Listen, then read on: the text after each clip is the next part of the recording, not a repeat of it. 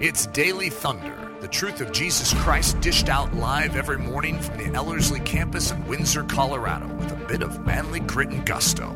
Find out more at live.ellerslie.com. Now, here's Nathan Johnson.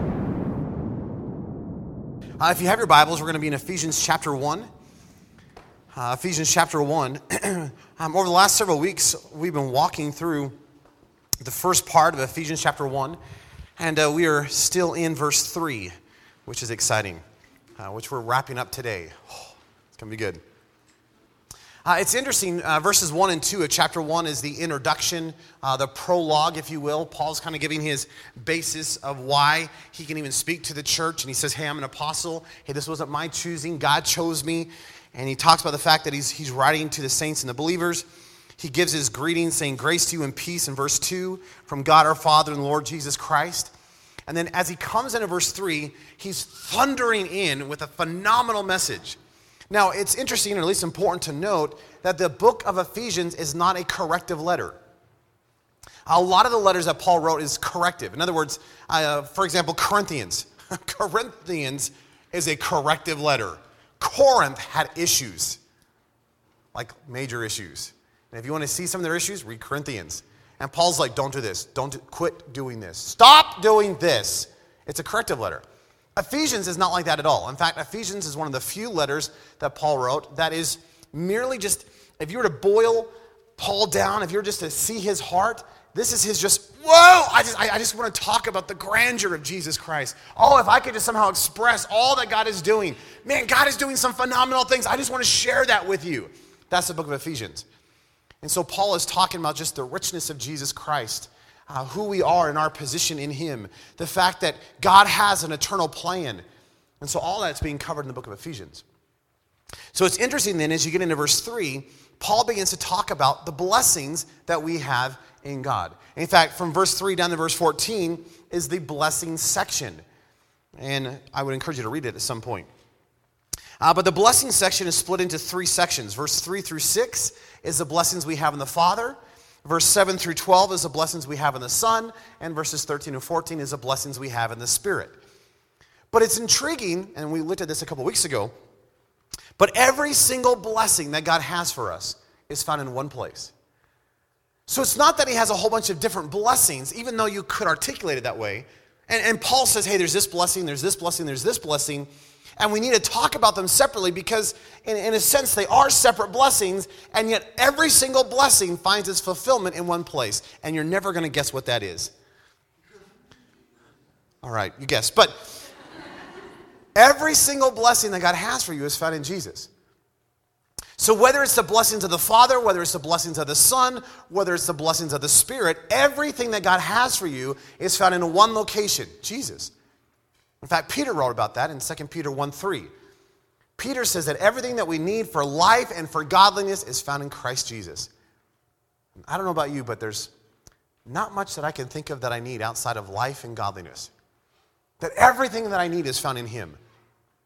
Do you know how phenomenal that is? That when I have Jesus, I really have everything that I need for life. That if I would just have Jesus, if, if I could embrace Jesus, then I don't need anything else. That's an exciting thought.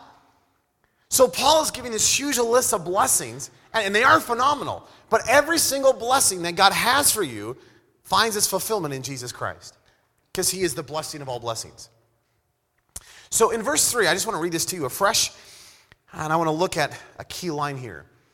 Uh, but verse 3, 3 says this Blessed be the God and Father of our Lord Jesus Christ, who has blessed us with every spiritual blessing every spiritual blessing in the heavenly places in Christ. And if you want to go back to the other uh, previous studies, we've been walking through this idea of the blessing. Uh, last time we looked at the heavenly places. Uh, this morning, I want to look at this idea of the in Christ. And obviously, it's language that if you spend any time around us, uh, we're always talking about your position being in Christ. But it's interesting when you look at this phrase, in Christ, it really becomes the heart of the epistle to the Ephesians. In fact, 34 times in the first three chapters, Paul uses a language in Christ, in Him, in whom. It's just like he can't get off of it.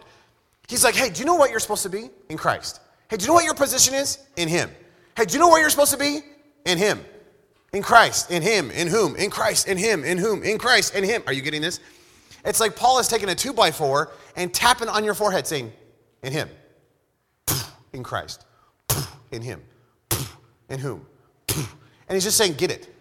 Are, you getting this? 34 times. Boom, boom, boom, boom, boom, boom, boom, boom, boom. And you finally get to the end of chapter three, and your conclusion is, I think he's trying to tell me something. he is.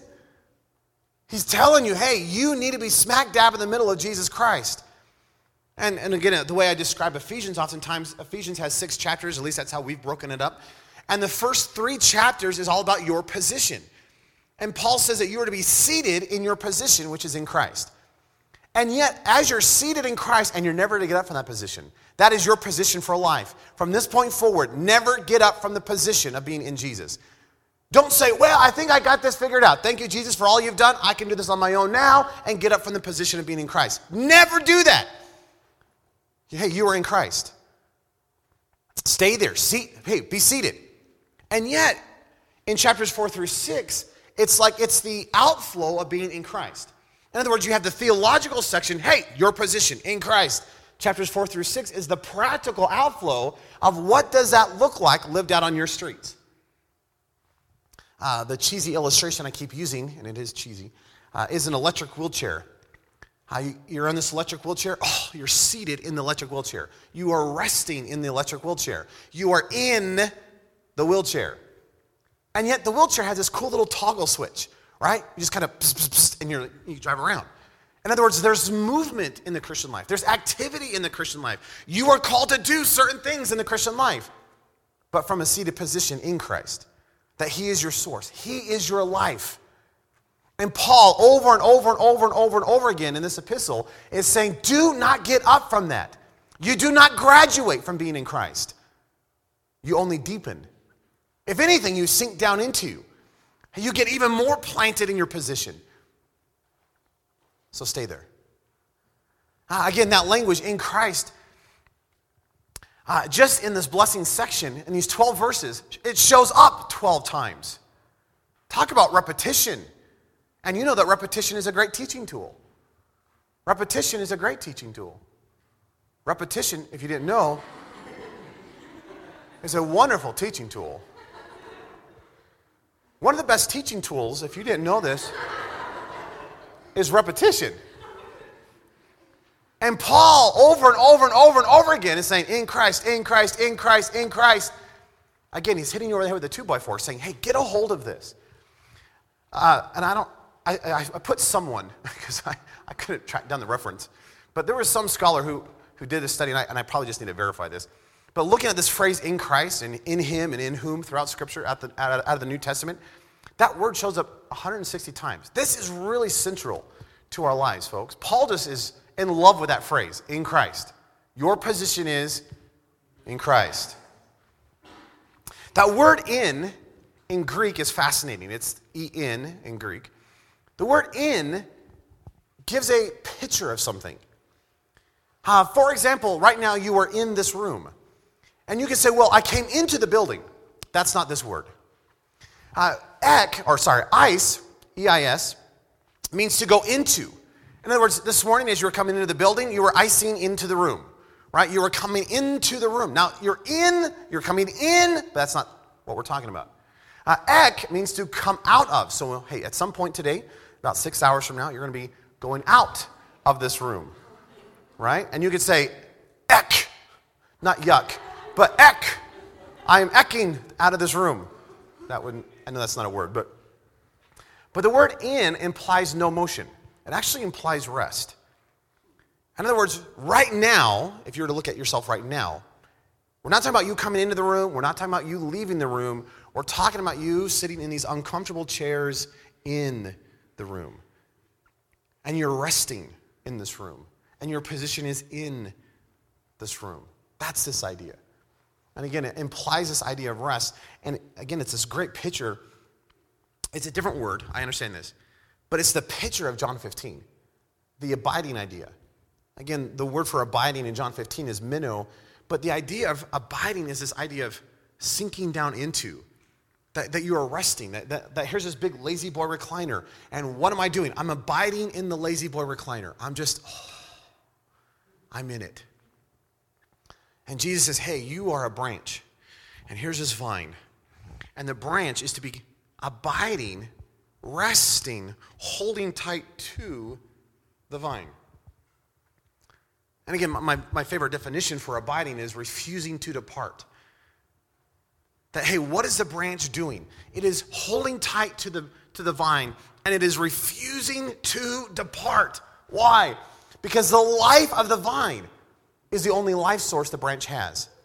So if the branch desires life, if the branch wants to have the life within it, then it must hold tight to the vine because the vine itself is its life. You are in Christ. You are to abide in Christ, which means what? Yes, sink down into, rest, be in Him, and yet cling to Him for everything because He is your life. Refuse to depart from Him because you're in Him. So, let me give you three quick concepts with this idea of being in Christ. Number one is the idea of induction. The question is, how do we get in Christ? If our calling is to be in Him, well, how on earth does that take place? So let me give you a whole bunch of thoughts. In Romans 5 and 6, and we didn't have time to read them all, but if you read chapters 5 and 6 of Romans, it says that through the work of Christ upon the cross, you find the means of salvation.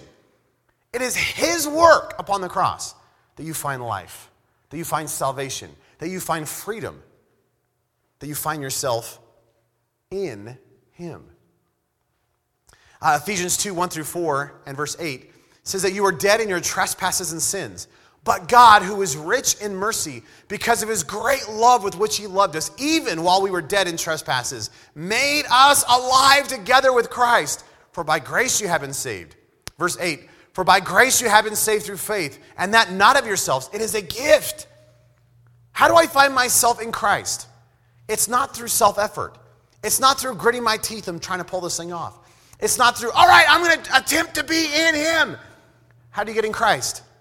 Jesus. It's His work, it's a gift. And you get to partake of this reality. So, salvation and finding your position in Christ is not something that you can accomplish through self effort, wisdom, talent, ability, or whatever. It is Christ's working in your life. So, you could ask the question well, what part do I have? What, like, what do I get to do? Nothing. But if you want something to do, uh, Romans 10, 9, verse 9 and 13 says this that if you confess with your mouth the Lord, sorry, if you, that if you confess with your mouth the Lord Jesus Christ and believe in your heart that God has raised him from the dead, you will be saved. For whoever calls on the name of the Lord shall be saved. What is your job description? Believe. Confess with your mouth and believe. That's really nothing. I know. Because this is not of you. This is not of your own self effort. This is not of your own pockets. This is not of yourself anything. That you get, you, you get to claim nothing of your salvation except that you get to experience it. This is His working in your life. Now, yes, you have to respond. Yes, you have to confess. Yes, you have to repent. Yes, you get to believe. But you realize that even the confession, even the repentance, even, even the belief is His working in your life to produce this. This is His life generating and causing this to come about. Acts 15 11. But believe that, the, that through the grace of the Lord Jesus Christ we shall be saved. Acts 16 31. Believe on the Lord Jesus Christ and you will be saved. John 20 31. But these things are written, says John, that you may believe that Jesus is the Christ, the Son of God, and that by believing you may have life in his name. Uh, the word there, believe, it's interesting. In the book of John, John uses that language of believe 100 times. It's more than all the rest of the New Testament put together. John is just saying, hey, believe, believe, believe, believe. But do you realize that what he's saying is not, he's not referring to mental assent. He's not talking about a mental thing. My favorite illustration is um, I take you up on an airplane and uh, I say, oh, it's a great view. So, so we open the side door and we're looking down, we're like, whoa, isn't this awesome? And as, and as you're looking out, like, this is, this is pretty cool. I come up from behind you and I go, and now you're, and I realize, oh, yeah, you probably need a parachute. So I grab a parachute and I go, here! Now, here you are. Here's the parachute. Right? Now, you look up to the parachute and I yell out the, out the window, Do you believe in the parachute? And you look up, you go, I do. It's right there. You realize that's not going to help you. And you can have all the mental faculty you want. You can have all the mental assent you want. You can believe as much as you want in the mind that, woo, the parachute's right there. And you're still going to, right? That, hey, that's not going to help you. And that's not this word. This word has the idea that when I, when I look out the window and I say, hey, do you believe in the parachute? You go, uh huh. And so you start making your way over. I don't know how else you do it when you're in the sky, but you know, you make your way over to the parachute, you take the parachute, you put the parachute on. Here's a question for you. If you're falling and you have a parachute, how tight would you be holding on to your parachute? Yeah, I don't know about you, but I'd be like, I'm holding tight to my parachute. Why? Because this is your sole means of salvation. Do you realize the same thing's true about Jesus Christ? Ephesians says you were to put on the Lord Jesus Christ. It's, it's clothing language, but you could also say it's parachute language. That He is your life. And John says, Hey, I'm writing to, to you that you might believe, and that by believing you might have life. It's not saying, Oh, well, yes, I believe that Jesus did some great things for me. And it, it's not mental things, it's not a mental assent. What is, what is John talking about? John is saying you need to experience the life. You need to experience the salvation. You need to experience Jesus Christ. You need to put on the Lord Jesus Christ like you would put on a parachute if you're falling from an airplane. And you hold tight. You refuse to depart. You abide in that parachute because it is your means of salvation. Jesus is your means of salvation. He is the only source of life. And you are to believe in him, which means not just think upon him, I mean, yes, do that too. But you are to put him upon you, and you are to hold tight to him for life and for godliness. So, how do you find yourself in Christ? Well, you believe. You put on as a parachute Jesus Christ as your sole means of salvation. And you live in faith of his sufficient work upon the cross. And you're in him. uh, Romans 6.11, which you're familiar with, is that idea of reckoning, which again is an accounting term. So it has this idea of to take an account, to determine, or to apply. But you're to reckon the death and life of Jesus as your own. That his death, his burial, his resurrection, his ascension, and his life is now yours. What does it mean to be in Christ? It means that you are having his life, that you have, that you are partaking in his death resurrection, ascension, position, his life, that you are partaking of that. How do you partake of that? You reckon it. That this is now true in my life. I have forsaken my old life and I have now put on the Lord Jesus Christ. And He, from this point forward, is my life. And I'm going to cling to Him for everything. 2 Corinthians 5:17 and verse 21 says, "If anyone is in Christ, he's a new creation. All things have passed away. Behold, all things have become new.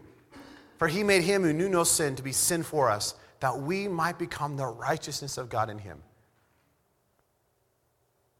Would you put him on?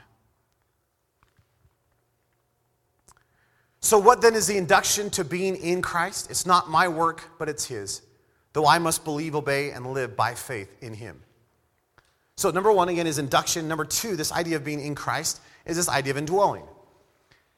You realize that when we talk about in Christ, it really is, is there's two aspects of this idea of in Christ. And there are two essential elements for the Christian life. Listen to how Paul says this in Galatians 2:20. Paul says, I have been crucified with Christ, and it is no longer I who live, but Christ lives in me. And the life which I now live in the flesh, I live by faith in the Son of God, who loved me and gave himself for me. Isn't it an amazing reality that I am to be in Christ and he is to be in me? That the life, Paul says, that I am now living, I'm not merely living out of my own resource. I'm not merely living out of my own intellect. I'm not merely living out of my own strength. And yeah, that's there and it's participating, but but he's just somehow put himself within me. And now he is the source, he is the, he is the engine, if you will, of my life. And yes, I get to participate. And yes, he's using my thought process. And yes, he's using my strength or what little there is of it. But wow, it's, it's him in and through my life.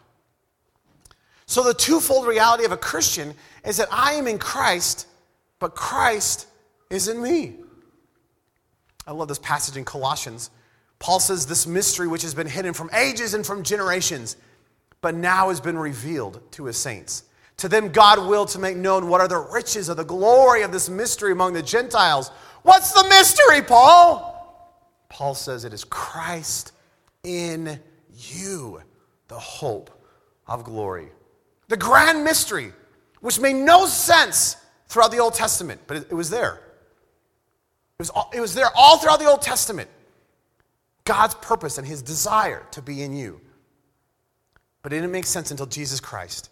And now, in the fullness of the times, in Jesus Christ, he wants to, to indwell me via his Holy Spirit. Oh. No one else is excited. That's fine, but this is amazing. 1 Corinthians 6:19.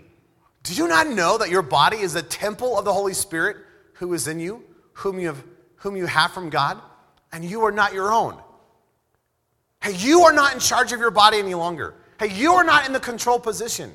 Do you not recognize that your body is a cracked pot? That's what Paul says in Corinthians. You are a cracked pot, not just a pot, because pots would be awesome. Paul says you're a pot that has a big crack in it.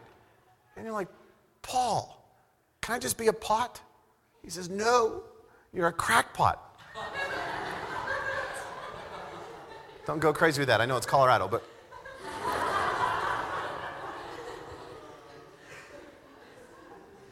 He says, No, you're actually a pot that has weakness.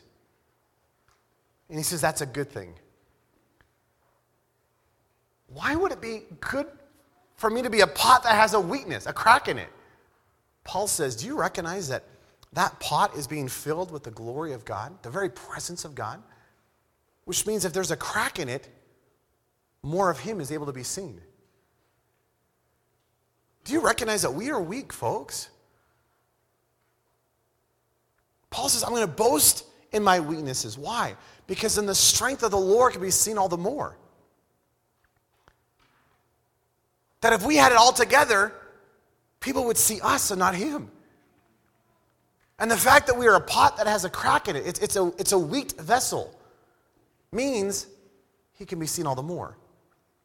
Paul says, Do you not recognize that his presence lives inside of you? And that you are in him? That's amazing. But then he wants to be in you, shining forth his life through everything that you say and that you do. By the way, do you know what we would call someone who lived like that? We'd probably have to call him a Christian. So, the end result of the indwelling life of Christ within you via the Holy Spirit is to produce the life and the character of Christ within you. God doesn't leave you where you are. He is interested in growing and maturing you after the likeness of Christ till we all come to the unity of the faith and of the knowledge of the Son of God, to a perfect man, to the measure of the stature of the fullness of Christ, as it says in Ephesians 4:13. Or as Colossians 2, 9 through 10 says, For in him dwells all the fullness of the Godhead bodily, and you are complete in Him. I'm in Him, He's in me. And almost flabbergastingly, that's not even a word, but I just made it up. In, in an amazing reality, He's shaping and forming and transforming my life to be more and more like Him. That's crazy to me. Philippians 2 5 says, Let this mind be in you, which was also in Christ Jesus. Some translations say attitude. But it's interesting that word for mind or attitude is the Greek word phroneo. And that word, it doesn't just mean mind, it doesn't just mean attitude. That's, that's true. But this idea of phroneo really is the orientation of living. It's the orientation, it's the focus of life. And Paul says the same focus, the same orientation, the same mind, the same attitude that Jesus had, that is to be inside of you. Well, how are you going to pull that one off? Tomorrow afternoon, we're going to have a seminar called The Mind of Jesus Five Steps to Thinking Like Christ. You're going to come in here and we're going to sit down and we're going to go through a whole list of five things of how to have the mind of Christ. And then you're going to leave here and you're going to grit your teeth and you're going to try to pull those things off. And you're going to say, I'm going to have the mind of Christ. I'm going to have the mind of Christ. I'm going to have the mind of Christ. You realize that's not going to work? Do you recognize the only way you're going to have the mind, the focus, the attitude, the orientation of Christ is for Him to come in and do it inside of you? Which is actually what even the Greek word suggests. Uh, it's interesting, it's an imperative. This is a command. You are commanded to have the mind of Christ. This isn't a suggestion. Hey, you are commanded by Paul, have the phroneo of Jesus Christ. Have the mind, attitude, orientation, focus of living, just as Jesus had. Hey, this is a command. You have to have this. It's present tense. And in the Greek, the present tense isn't just present tense. Present tense has this idea of whenever it is present tense, it's the ongoing present tense. So anytime you are living in the present tense, this should be real in your life. And I don't know if you get this, but you always live in the present tense. Some of your minds may be in the past, some of you may be thinking in the future, but you're always living in the present. Which means Paul's saying, hey, I command you, have the mind of Christ. Well, when? Whenever you're in the present. So, like right now. Yeah. How about right now? Yeah. What about right now? Yes. What about five years from now? Well, when that becomes present, yes. But interestingly, this word is passive. Uh, most words, it's either active, middle, or passive. I, I, don't, don't get lost here, okay? Everyone take a breath. okay. If it's active voice, it means the subject is responsible for the action. Classic illustration. The boy hit the ball. The boy, the subject, is responsible for the action. If it's passive, it means that the subject is receiving the action.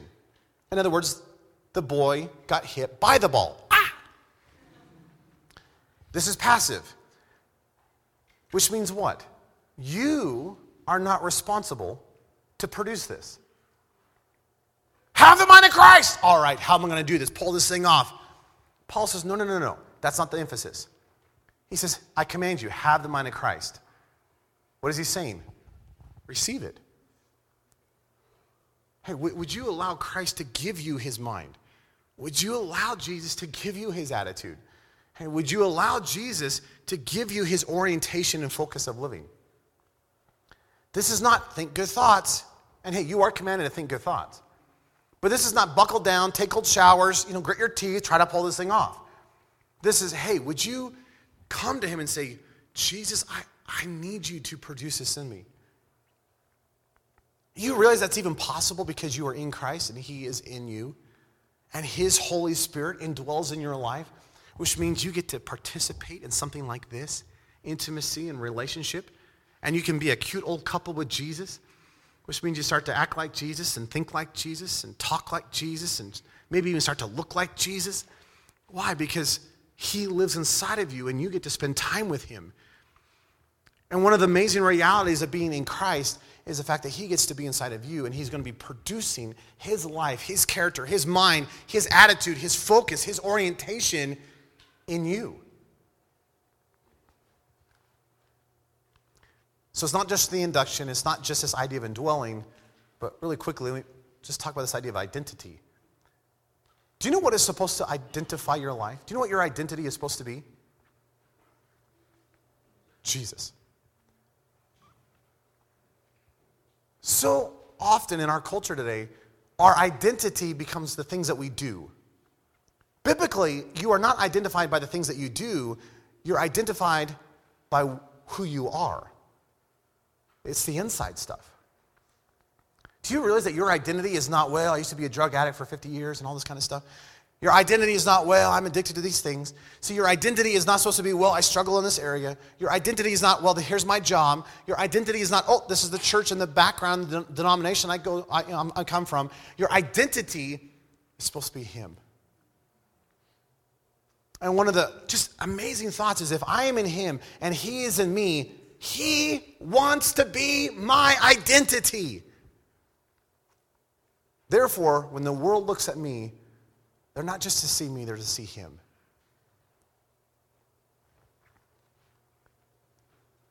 Ian Thomas, again, I love Ian Thomas, but here's my paraphrase of my favorite Ian Thomas quote The only explanation for your life is to be Jesus. That when someone looks at your life, the only way they can explain your life is, wow, they're tight with Jesus. I don't know how to explain the love that comes out of them. I don't understand how they can have peace in the midst of uncertainty. I don't understand how is it that they can act like this in this circumstance. I don't understand how they can treat these people who just drive us all crazy the way that they do. See, wouldn't it be amazing if the only explanation for your life was Jesus? That your identity was Him? How are you going to pull that off? You got to be in Him. And He needs to be inside of you. John 13, 35 says, By this all will know that you are my disciples. How is the world going to know that we are disciples? If you have love for one another, that you're marked by love. And you realize that love is not merely an emotion, love is a person. 1 John chapter 4 verse 8 and 16 says God is love. That we are marked by him and his character and his nature. And the world, when the, when, the, when the world sees us, they don't see us, they see Him and His nature coming out of our lives. That your identity becomes Christ. Really quick, did you know that if you are in Christ and Christ is in you, the Bible gives you a multitude of benefits?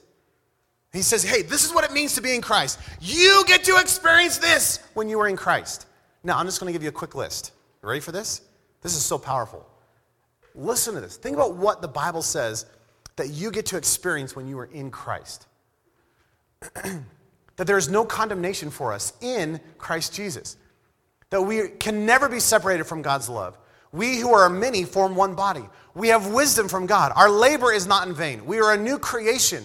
We become God's children. We have every spiritual blessing. We have the forgiveness of sins. We are chosen. We are for the praise of his glory. We've been seated in heavenly realms. We've been given the incomparable riches of God's grace. We who were once far off have been brought near. We are built together as a holy building. We may approach God with freedom and confidence. We are light. Our joy can overflow. All our needs are met according to his glorious riches. We are holy and faithful. All things are held together. We have our hope of glory in Christ. We become fully mature we are hidden, sorry, are hidden all treasures of wisdom and knowledge for us. We are rooted and built up. We've been given the fullness of the deity. We, be, we have come into reality. Our life is now hidden. We will rise from the dead. We can give thanks in all circumstances. We have faith, hope, and love. We can gain an excellent standing and great assurance. We have the promise of life. Wow. Do you realize that all of that, biblically, you get to participate in, you get to experience when you're in Jesus. So think about what Paul is saying in Ephesians chapter 1. Paul is saying, Do you not recognize that everything that God has for you is found right there in Jesus? That what, what's my identity? Jesus. Hey, what are the blessings that I get to experience? Jesus. Would you get wrapped up in Jesus? Hey, would you just go get tight with Jesus? Hey, will you just go be obsessed with Jesus? Hey, would you sit in this position called Christ and never, ever, ever, ever, ever get up from that position? You do not graduate from being in Christ. In fact, that only deepens, expands. You become more confident. You refuse to depart from that position. Because from this point forward, that's my position.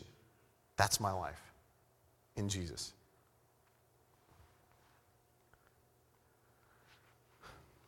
Well, if you want to join the study for next Tuesday, uh, we're going to be looking at verse 4. Woo!